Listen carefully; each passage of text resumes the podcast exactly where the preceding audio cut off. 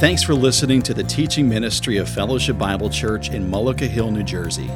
We trust today's message will challenge you and move you closer to Christ. Here's pastor, teacher, and author Phil Moser. Well, we are in the middle of what we call our 40 day spiritual discipline challenge. And we spoke about that last week and introduced it as having three aspects. One is to maintain a daily time in the Word, one is to memorize Scripture for everyday challenges, and one is to make prayer your day to day pattern. And we talked about it that way so that you would see these are things we're supposed to do daily. Now, if you weren't with us last week, we encouraged everybody who was making that commitment to stand up and we prayed for them. But that doesn't mean you have to wait until next year to start the 40 day spiritual challenge, all right? We would encourage you to pick that up right where you are. Now, we also said that we wanted to provide certain resources. If you were willing to make the commitment, that we would provide certain resources for you to do that. And so the next several Sundays of messages are providing for you some of those spiritual resources. I was listening to Dr. Howard Hendricks' a series by him this past week, who was probably one of the most influential individuals and getting people into the Word for, himself, for themselves. And he was telling the story that he said routinely, when he would ask people if they were into the Bible for themselves, they would give, they would say no, and then they would give two answers, why not? They would say, I don't know where to start. Okay? And then they would say, I don't know how to do it.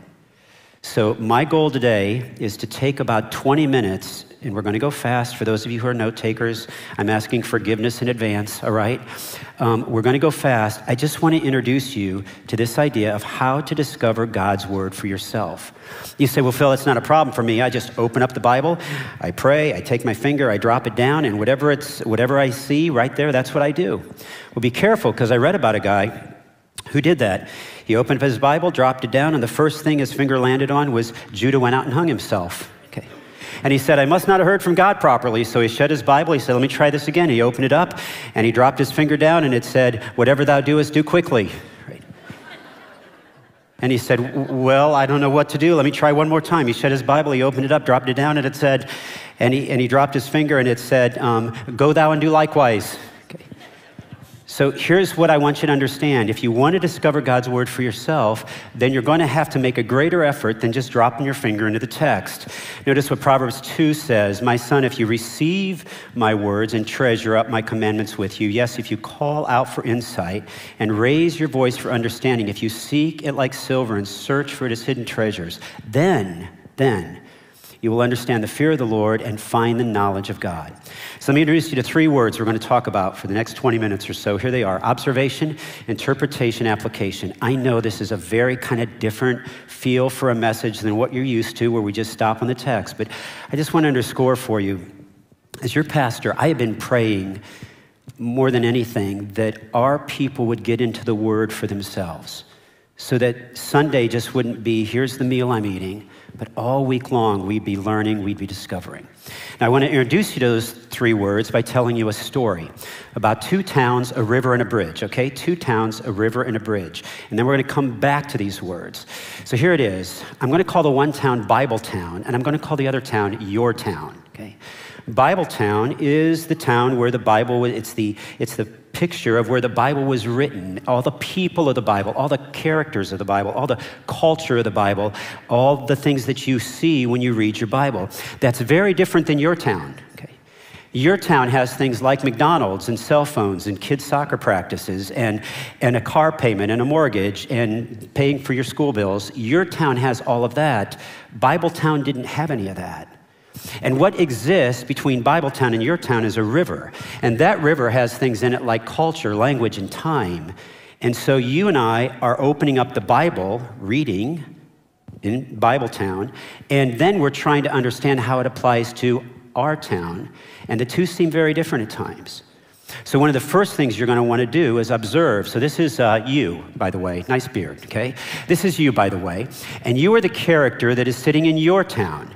And you'll notice that you have on glasses because you need to observe what is going on in Bibletown. Before you just open the Bible and drop your finger into the text, you want to say, okay, what is going on when I read the text? So that answers our first question for us in observation, which is what do you see?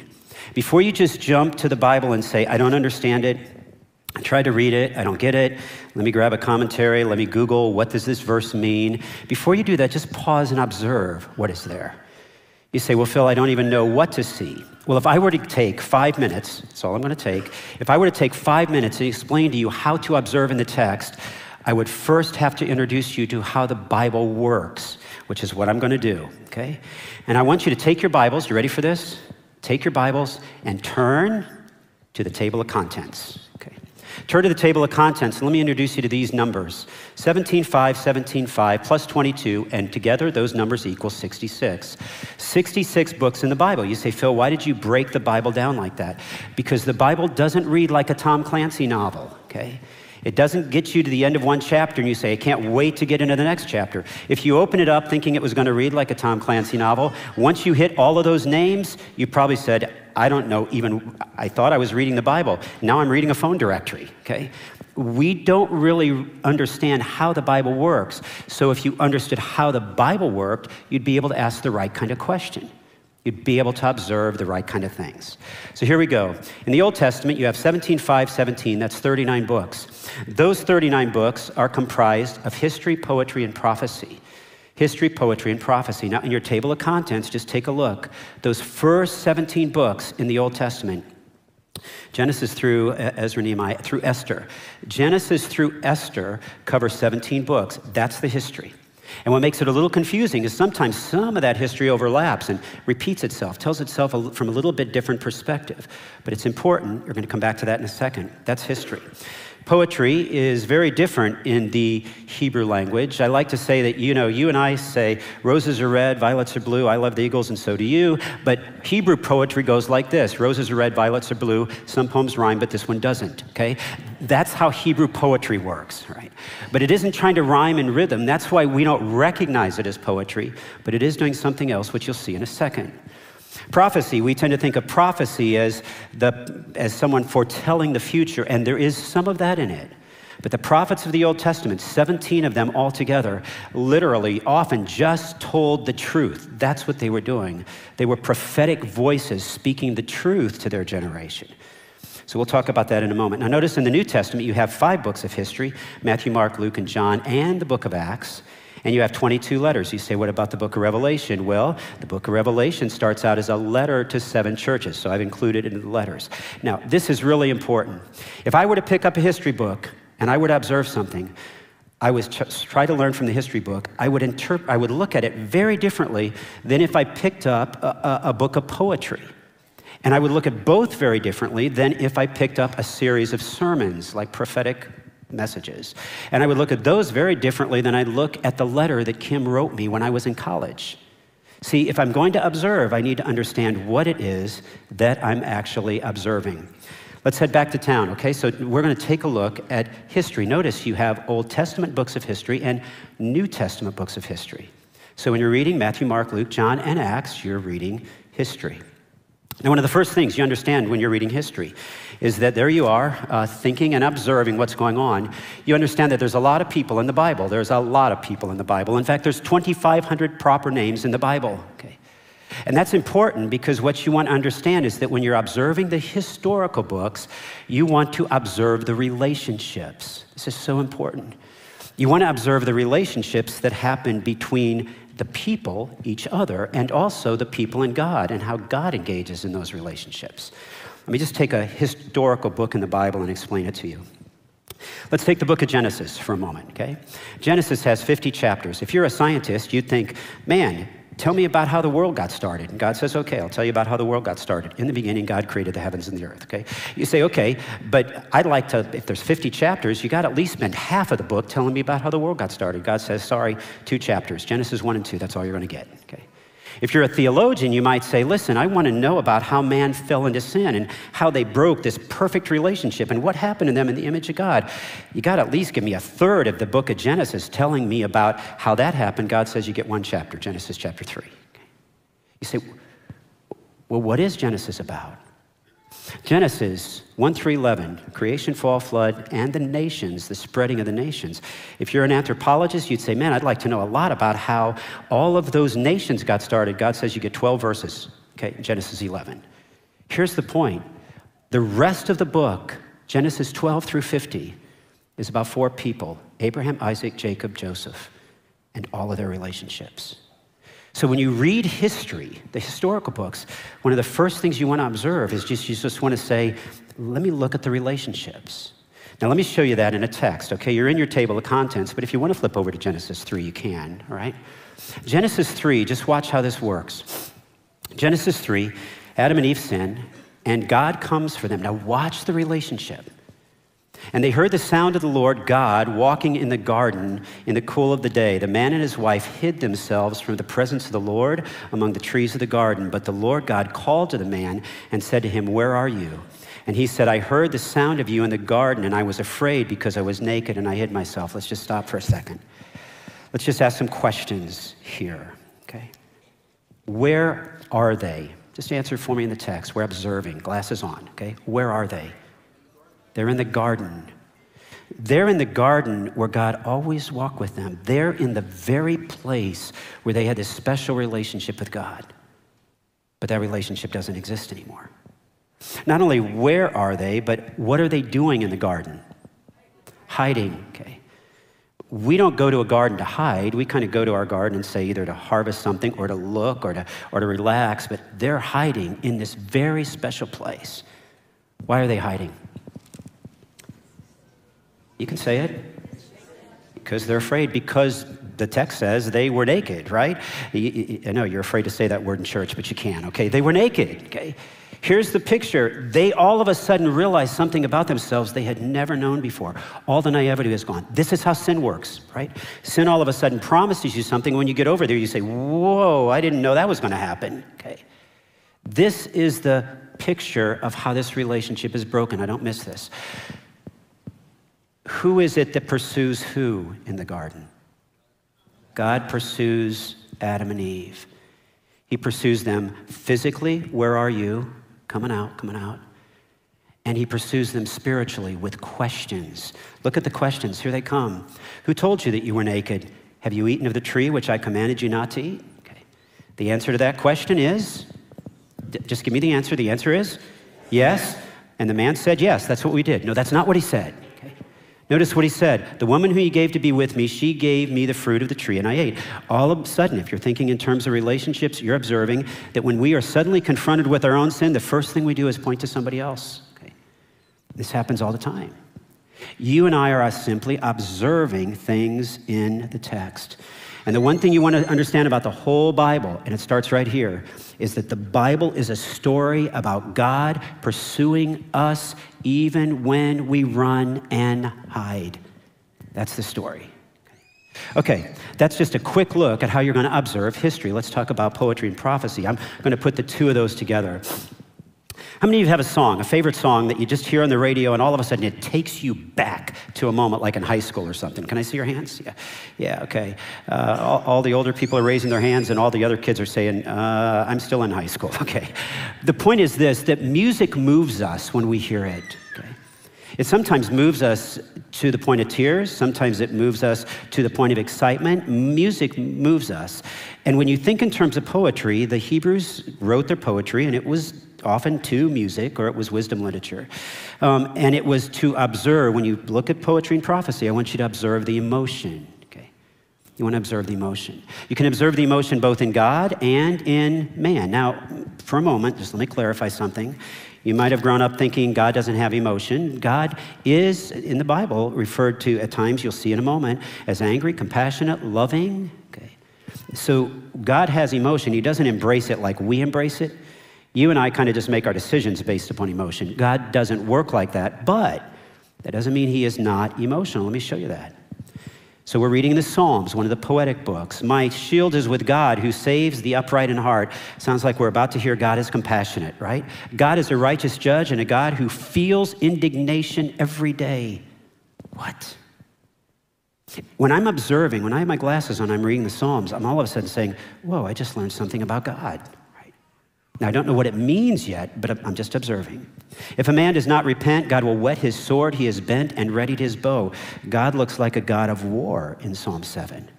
Let me fast forward you to the book of Zephaniah. That's a prophetic book, right? The Lord your God is with you. He is mighty to save. He takes great delight in you. He will quiet you with his love. He will rejoice with you, rejoice over you with singing. Have you ever pondered that? That God sings over us? Like I, have written a couple of songs for Kim in my lifetime, right? When I sing those, that's expressing something to her.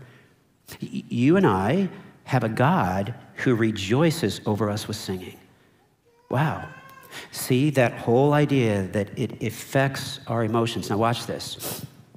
Those five books that start the Poetics series are Job, Psalms, Proverbs, Ecclesiastes, Song of Solomon. They, if you read them, you'll sense and feel the emotion from them. Observe, observe. Let's take the book of Job, for instance, Job chapter 1. There was a man in the land of Uz. His name was Job, and that man was blameless and upright, one who feared God and turned from evil. There were born to him seven sons and three daughters. Sounds like a great story, right? Except as you begin to read that story, here's what I want you to see observe the emotion, and if I could be so bold as to say it, let the story take you so that you actually feel the emotion. Because when you jump to the end of the first chapter, you discover that Job's lost everything he had. He lost his trucking industry, those are the camels. He lost his sheep, that's his means of living. He lost everything that he had, even though he was a wealthy man. And then the moment comes where we read in Job 118.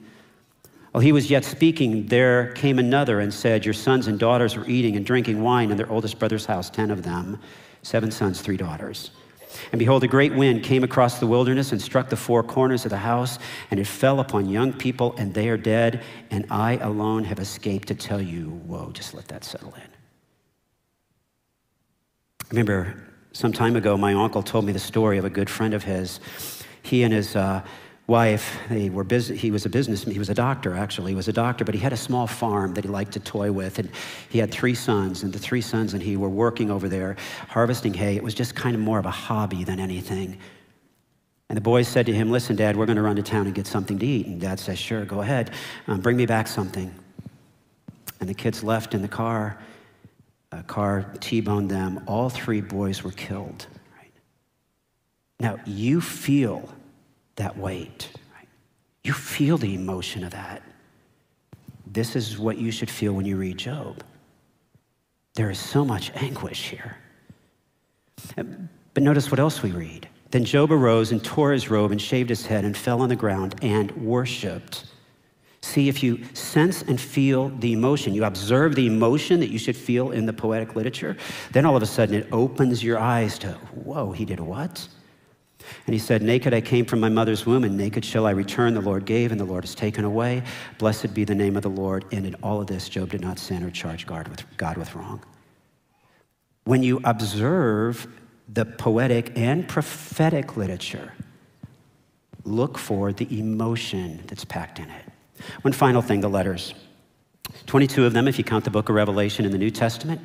And when we're making observation there, when we're putting on our glasses, if I could just give you one thing to look for, in the letters, observe the action words. Those are verbs, okay? In the letter, observe the action words. Now, I know there's a lot more to look at in the Bible than this. I'm trying to simplify it as briefly as I can, all right? If I could give you just three things to look for, here they were look for relationships, look for emotion, and look for the action words. And I like that emotional aspect just to back up the train for a second, because the Bible is not a dull book. It's a book about real people with real relationships, with real struggles, and a God who's reaching for them. In the letter, look for the action words. Let me show you an example of that. In 2 Timothy chapter 2, verse 15, the text reads, Be diligent or study to present yourself approved to God, a worker who does not need to be ashamed, rightly dividing the word of truth. This is one of the letters from the New Testament. Just look at the action words. Be diligent. The word actually means to act speedily, to not say, I'll get to it someday, but to pick up your Bible and say, I want it now. To present yourself, the word actually means paristemi, to, to para alongside, to stand. Whoa, to stand before God, approved. Just this reminder from the text that you and I will one day stand before God. A worker who does not need to be ashamed. We don't want to stand there and say, I had your Bible, but I never read it, okay? Note this, and we know what the whole context is because it says rightly dividing the word of truth. That's observation. We look for the action words. Okay, here we go. Let's talk about interpretation. Observation says, what do you see? Interpretation says, what does it mean? Now note this in 2 Timothy chapter 2 verse 15. Notice the end of this phrase, rightly dividing the word of truth. If the word can be rightly divided, then it can also be what? Ah. Then it can also be wrongly divided. Which means when you and I come to it, we got to be careful, okay? So let me take you back to Bibletown. Bibletown, your town. Bibletown, your town, okay? There's Bibletown. This is what the Bible says. This is your town. This is where you're living, okay?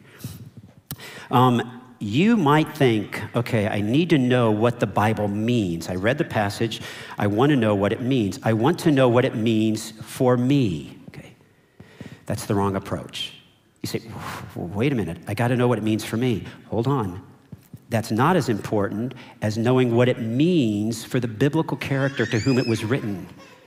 Remember, you got this river between you. You got this river of time and culture and all of these things. You just don't grab the verse and say, This is what it means to me. You look at the verse and you say, Okay, I want to rightly divide it. Therefore, I must know what did it mean for the person to whom it was initially written. That's important because there's time between you and them. There's a cultural difference. There's a, there, there's a custom difference. There's all kinds of things. Like when they take off their sandal and they throw it down, you say, I don't even know what I'm supposed to do with that. Okay? So, what did it mean to the people for whom it was initially written?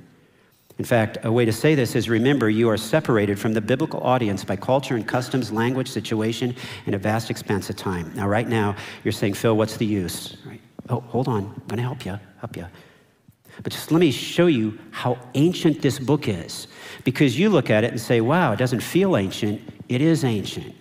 So ancient, in fact, that Moses wrote Genesis, Exodus, Leviticus, Numbers, and Deuteronomy before King Tut was born. And if you're reading, let's see, the book of the Psalms, for instance, and you're reading about King David, King David was writing before the Great Wall of China was built. And if you're reading Matthew, Mark, Luke, and John, the Gospels, you're reading before the Roman Colosseum was constructed. What you have in your hands is an incredibly ancient book. Now, is it pertinent and meaningful to us today? Absolutely. But that's why we pause and say, what did it mean to them before I ask, what does it mean to me? You say, well, how am I going to know that? Okay, I knew you were going to ask that question. So you live in a generation that is filled, absolutely filled, with the ability to know more about the Bible than at any other time in history. I'm just going to introduce you to one resource today. I'm going to introduce you to a study Bible. If you don't have one, I'm going to talk about four for you real quickly, okay? And I'm going to give you one sentence or two about each one, okay? So let me start with the ESV Study Bible. By the way, um, you say that Bible is way too big for me. I can't carry that, all right? That's because it's not just the Bible, but it's also their notes, their images, their diagrams that are going to help you cross this river of culture, language, and time. It's going to say, this is what it meant to them? The ESV Study Bible, I like, but bear in mind, this is different than a translation. This is a study Bible. The translation is the translation above the line. The study notes are what's going on below the line when you open up that particular Bible, okay?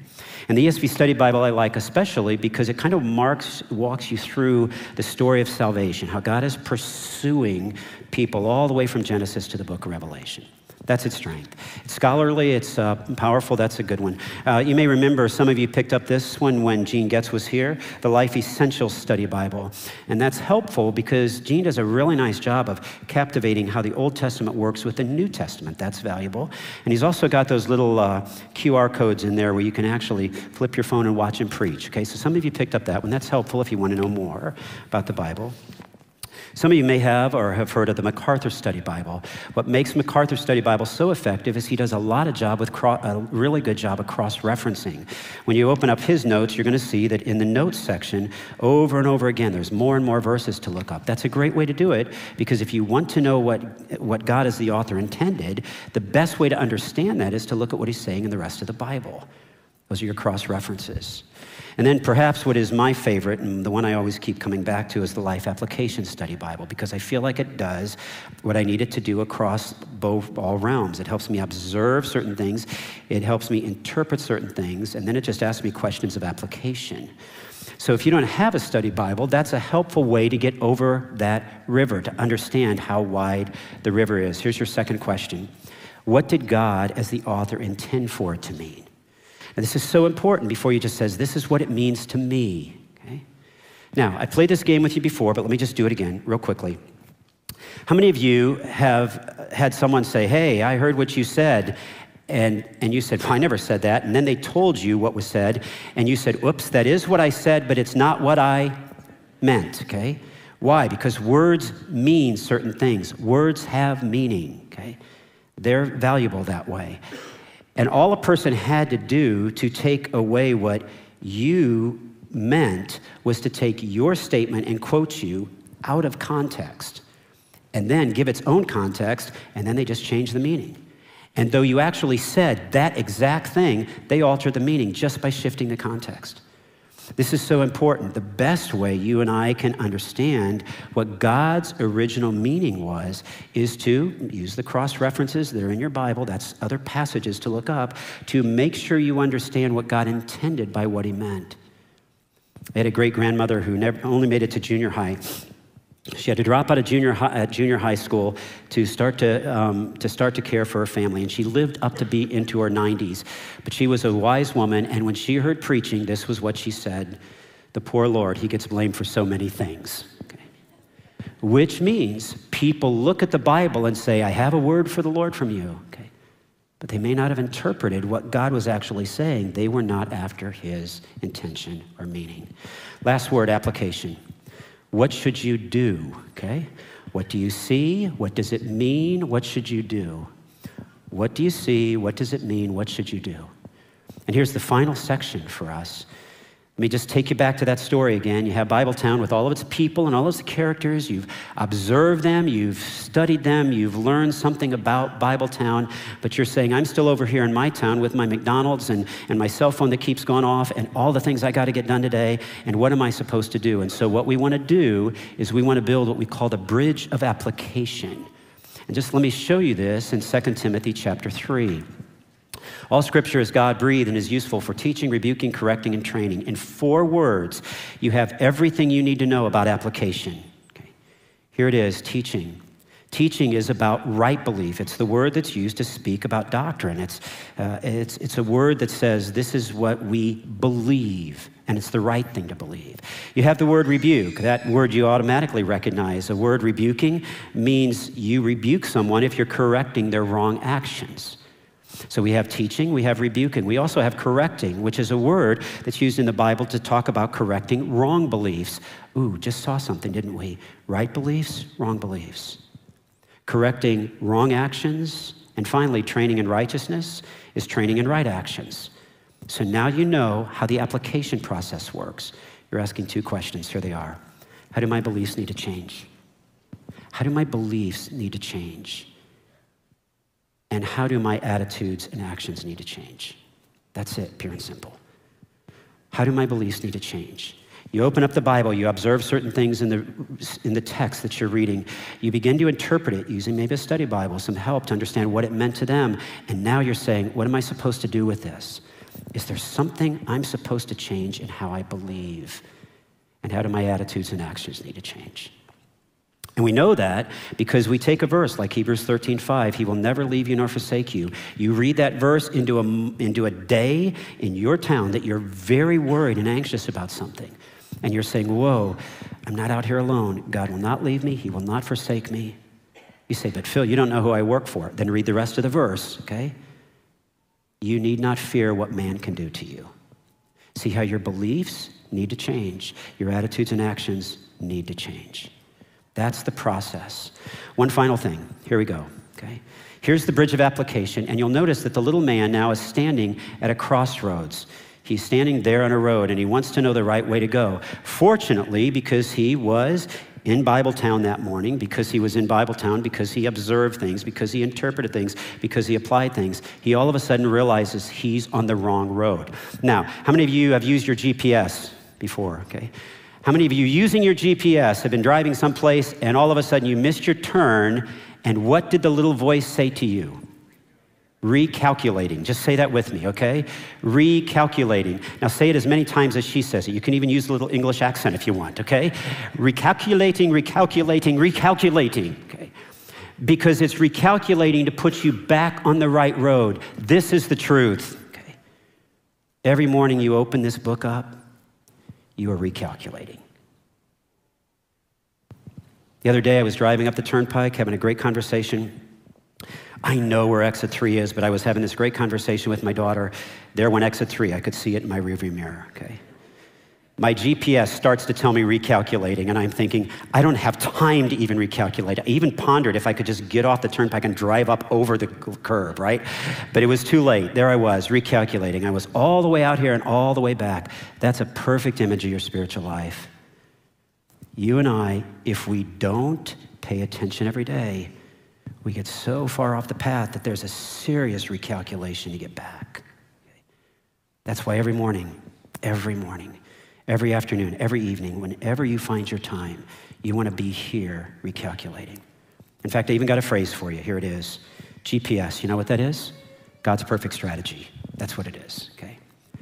The spiritual GPS of your time in the Word is God's perfect strategy. He says, recalculating, recalculating, I'm bringing you back, I'm bringing you back, I'm bringing you back. That's why it's important you're in the Word. Now, last week we introduced you to the Kairos Journal, the Kairos Journal um, that Pete and Jordan had created. And I went back to my journal and noticed something. This was after I developed the message, okay?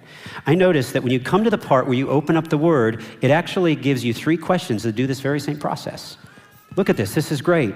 Uh, observation. Here's the question What was said or read? When you open up your Bible and you open up your journal, what was said or read? You're observing, right? Not only that, I believe, what do I believe God is saying through this? You're interpreting. What does God mean by it? And finally, this last question what was I doing or what should I be doing? You're applying.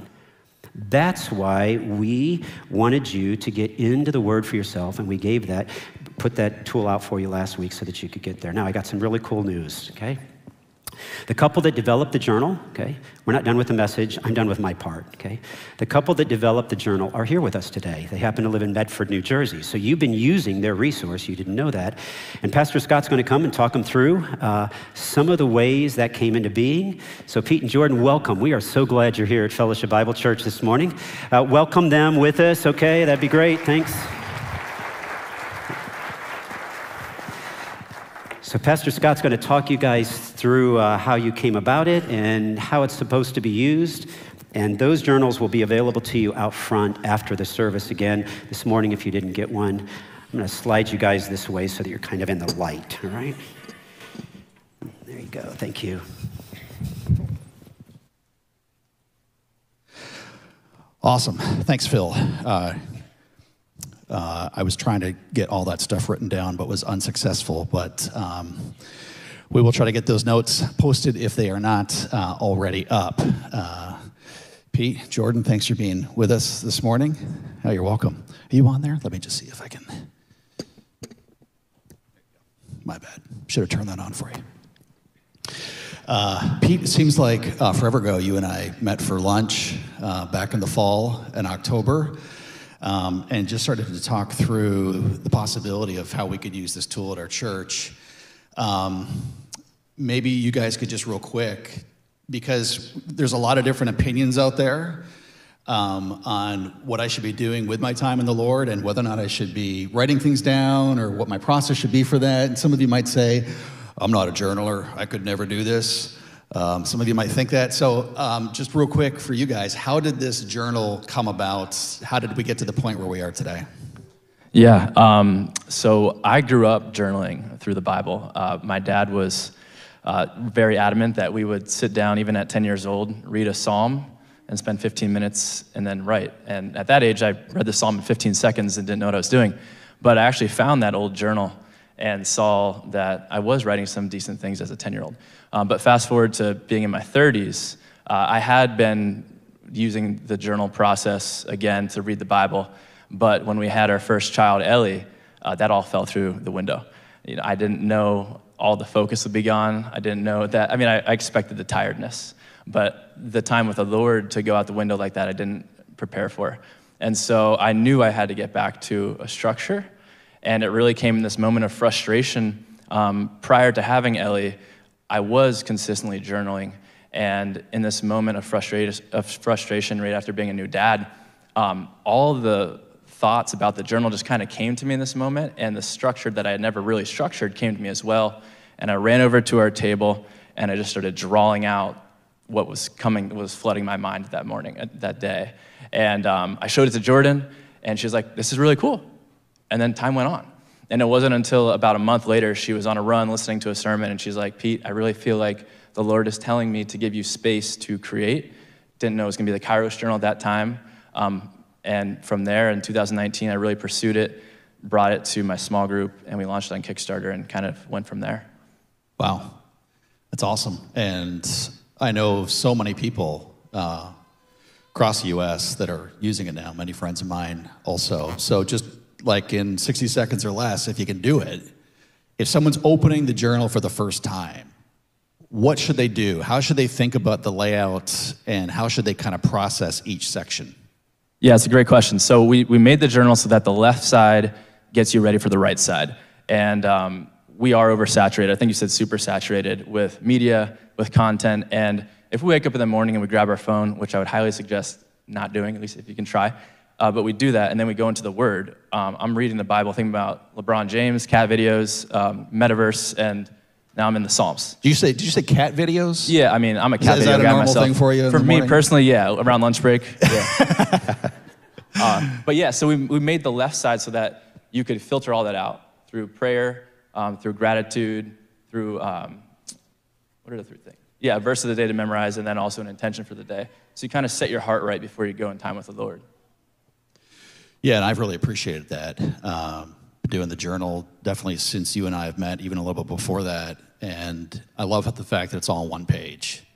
Um, it's just a great way to visualize it. Uh, Jordan, I think you had mentioned at one point um, that you were never a journaler, um, but now you are. So, how did that transition come about? Because usually it's guys that aren't, you know, the journalers, and sometimes women are more geared that way. But it's kind of opposite for you guys. How did that happen? No, Pete has journals for days. When we traveled and backpacked, he still has all his journals. And I have, I'm that person like this time of the year that I go and I get a fresh journal and then I keep it for three days and then I break that habit.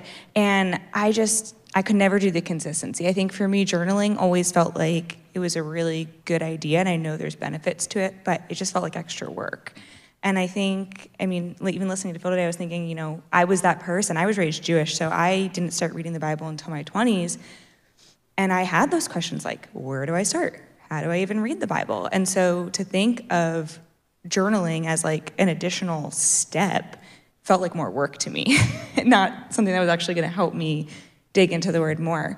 Um, but it was during that time, like Pete said, when we had our daughter, where my Bible time, my devotional time was almost like I was just checking something off my list in the morning. And I was like, okay, I just need to do the Bible plan on my phone. And then 30 minutes later, I totally forgot what I was even reading in the first place. And so I had seen him start this structure and process and really saw the transformation. And I was like, okay, I want whatever he's doing.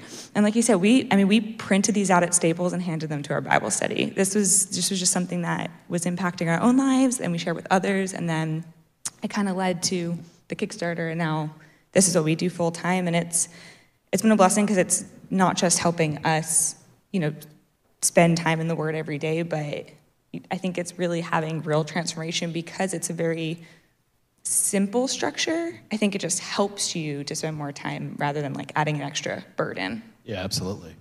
And there's some days where I write a lot, and there's some days I only write a couple sentences. And so don't feel like like when you hear journal, you might think, "Oh my goodness, I'm going to be writing for hours and hours." You know, just writing and writing and writing. No, just write a sentence or two.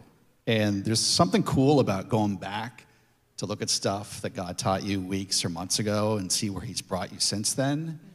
Um, maybe Jordan, could you answer for me um, the back of the journal?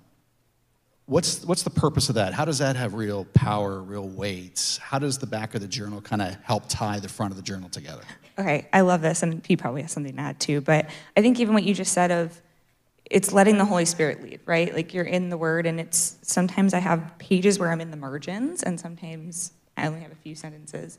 Um, but the the right side, you know, we talked about the left setting you up. The right side is really that reflection. So not just while you're studying it, but having a record of what the Lord's doing in your heart and in your life ongoing um, so that you can look back and be like, wow, even in that really, really tough season or even in that struggle, look at what the Lord was doing. Or like, look what He put on our heart way back last year that is coming to fruition now, or the prayers that have been answered. Um, and so the benefit of that weekly reflection part is to really have a log and look at like how is the lord moving? What am i learning about him? What has he revealed to me in my life? Um, and, and to celebrate answered prayers and how he's working because i think at the end of the day like you know we can talk about the word kairos and things but we believe that god wants to be in a relationship with us every day and not just this distant god. So to celebrate every single day and see the I guess, the whole story come together. You know, we're talking about how to read the Bible as one whole story. Um, our lives are like that. So the reflection part, I think, is seeing the whole, the whole story come together. Yeah, cool. Um, maybe just one last question here. Um, you know, this is something I struggle with, Pete. Um, I have to continually resist the temptation to check the boxes um, and, and just do it to do it. I have to continually resist against that. But oftentimes, too, after I've had my time with the Lord in the morning, by the time I get to work, by the time I get into the flow of the day, I may have completely forgotten what I looked at in the morning in my time with the Lord. Have you, do you have any practical suggestions on how to keep what you've looked at in the morning kind of with you throughout the day? Yeah, I think uh, the most important important thing is holding on to that memory verse. And you know, we, we know we're super saturated with media. And if we could just take a small percentage of that out of our day, and so whether it's something as simple as listening to the radio at work or at lunch break, maybe you, you don't watch cat videos like me, but you do something else for your break. If you can um, just remove that one habit, because they're all habits, right? Brushing your teeth is a habit, and replace it with that, that word that you're memorizing we know what the word does to our mind. It renews our mind. And I think that those small changes incrementally over time can really add up. And it doesn't have to be a huge change. You don't have to make a you don't have to remove your entire evening of whatever you like to watch on Netflix, but even just throughout the day, if you can cut some small things out that you're like, you know, I don't need to listen to the radio today on the way to work. I'll just think about that verse that I was memorizing mm. and just let the Lord go from there. Yeah, good thought. And the only thing I'd add to that is actually like we use Kairos. I think you know if you're in a relationship, if you're married, if you have you know, other people, even just as an accountability partner. I think one of the, the biggest transformations we saw when we first started using it was we were excited to share our Kairos moments and what we were reading. And I think that helps to, to verbalize and to share it with someone else, not just to write it down, helps you to remember and, and think of really have to, I don't know, communicate what the Lord's doing or speaking or putting on your heart. Um, so I think just in our own marriage, being able like being, oh, guess what I read today, or like, help, like I don't know. I think that that has helped me to think about it throughout the day too. Awesome. Yeah, definitely writing it down and just reinforcing it in your mind that way is is so huge. Um, so I use the digital uh, Kairos journal. I bought it uh, months and months ago. I, have been using that. I use the PDF because I use my iPad to, to write it in. So that's with me all the time, which is a cool thing that I go back and reflect on. But whatever works for you, the principles behind it is what's important. Even if you're not using a Kairos journal, the principles behind it are what is what is important and what we really want you to focus on. Um, let's have a word of prayer. Um, we're going to specifically pray for uh, Pete Jordan and, and the Kairos ministry and then we'll wrap up with a couple additional thoughts. Why don't we pray? Father, we recognize uh, the utter need for all of us to be tethered to you through the word. And we recognize, Lord, that oftentimes in our lives, when there's turmoil or dysfunction, it's because we are not tethered to the word, and we're believing lies. So, Lord, I pray that as we go deeper into your word over these next 40 days, as we seek to internalize your word, memorize it, and bring to you, Lord, our requests, Lord, and all these things, that it would just deepen our desire for you. That truly, Lord, we would taste and see that the Lord is good. So, Lord, may it just stir in our hearts, stir in the hearts of our church, our church family, a deep desire to know Jesus. So, Father, I pray for transformation in our church. I pray, Lord, for revival in our church. Would you do it, Lord, through your word? as we draw closer to you. I pray this in Jesus' name. Amen. Just a couple additional things before we uh, let you guys get out of here this morning. Um, important things we want to mention to you relating to what's happening here at the church. We'll make this quick. Um, don't forget that uh, we've made these Kairos journals available uh, to you, and they are at a deeply discounted price from what you would have to pay for online. And um, you can get them for 10 bucks. And we had we sold out last week. We had to run up and, and get some more this week. I'd love to be able to say that again, that we sold out this week, and we'll have to come up and see you guys again this week. Um, but they're available, and you can buy as many as you want. Um, if you weren't here last week, um, I would encourage you to uh, pick one or two up, and they'll be available in the uh, foyer before you guys leave today. Uh, our ladies' studies have started up this week. Finding God Faithful. It's taking place on Tuesdays, 9:30 and 6:30. We would encourage you, ladies, to participate in that if you haven't already. And also, our women's discipleship Bible studies have also jumped up. Uh, they're happening, and if you're not participating in that, don't think, well, I didn't go last week, I can't go this week. Not true. You can jump in anytime. Our men's discipleship groups, uh, this week, they are all full and up and running. So, all you guys that are uh, signed up for a men's D group, um, they will be starting this week, and likely your D group leader will be reaching out to you in the next 24 hours um, with some further instruction for this week. Starting today, Right after our service, we go into our winter whiteboard session. Whiteboard is an opportunity to go a little deeper in your understanding of the scripture. And uh, we're going to be studying 1st and 2nd Peter starting today. So that's going to be in room 206. As soon as we're done this morning, you can join us over there. And if you want to learn more about 1st and 2nd Peter, uh, join us for Persevering with Hope, our fall whiteboard class. Don't forget also, our missionary dinner is happening later this month on the 29th, A Light to the Nations. Um, many of you have already signed up to participate in the missionary dinner. Please sign up for that on the Church Center app or our website. That is going to be an awesome time where we continue to enlarge your vision with what God is doing around the world through FBC missions. So please sign up for that on the Church Center app or on our website. Don't forget that our uh, marriage boot camp is happening um, on February the 12th with Matt Hammett. And it's also a concert. It's a boot camp marriage boot camp and it's a concert so matt hammett is the former lead singer of sanctus real and uh, he'll be with us on the 12th this is if you're married or you're engaged or you're thinking about marriage one day this is like a necessity um, we, we do these boot camps to really enrich and grow your marriages and we would love for all of you um, that are in those scenarios to join us for that day. You can sign up for that in the Church Center app or on our uh, website. If you're a visitor here this morning, boy, you picked a great Sunday to be with us. And we're so thankful that you're here. Don't just jet. If you're a visitor, don't just jet. Um, find someone to say hi to, and definitely before you leave, stop by the Welcome Center. And we've got a special gift for you, and we're just thankful that you're here this morning. Don't forget, if you'd like to pick up a Kairos journal, you can pick those up on the way out. And also, if you need a spiritual discipline challenge postcard, those are also available. All right? Thank you. We're also going to have a fellowship time uh, this morning. So we got some. Uh, some beverages down front here. So we got some coffee, we got some water. Um, so don't feel like you got to run out of here. Kickoff is until like one o'clock. You know, plenty of time, plenty of time. So um, thanks for being here with us this morning. Let's pray. Lord, thank you for a great morning.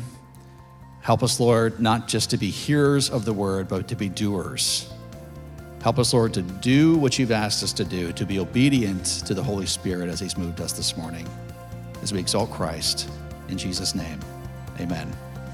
We trust you've been encouraged by today's lesson. For resources to help you move forward in Christ, we invite you to check out our website, aboutfbc.org, or our Facebook page, Fellowship Bible, Mullica Hill.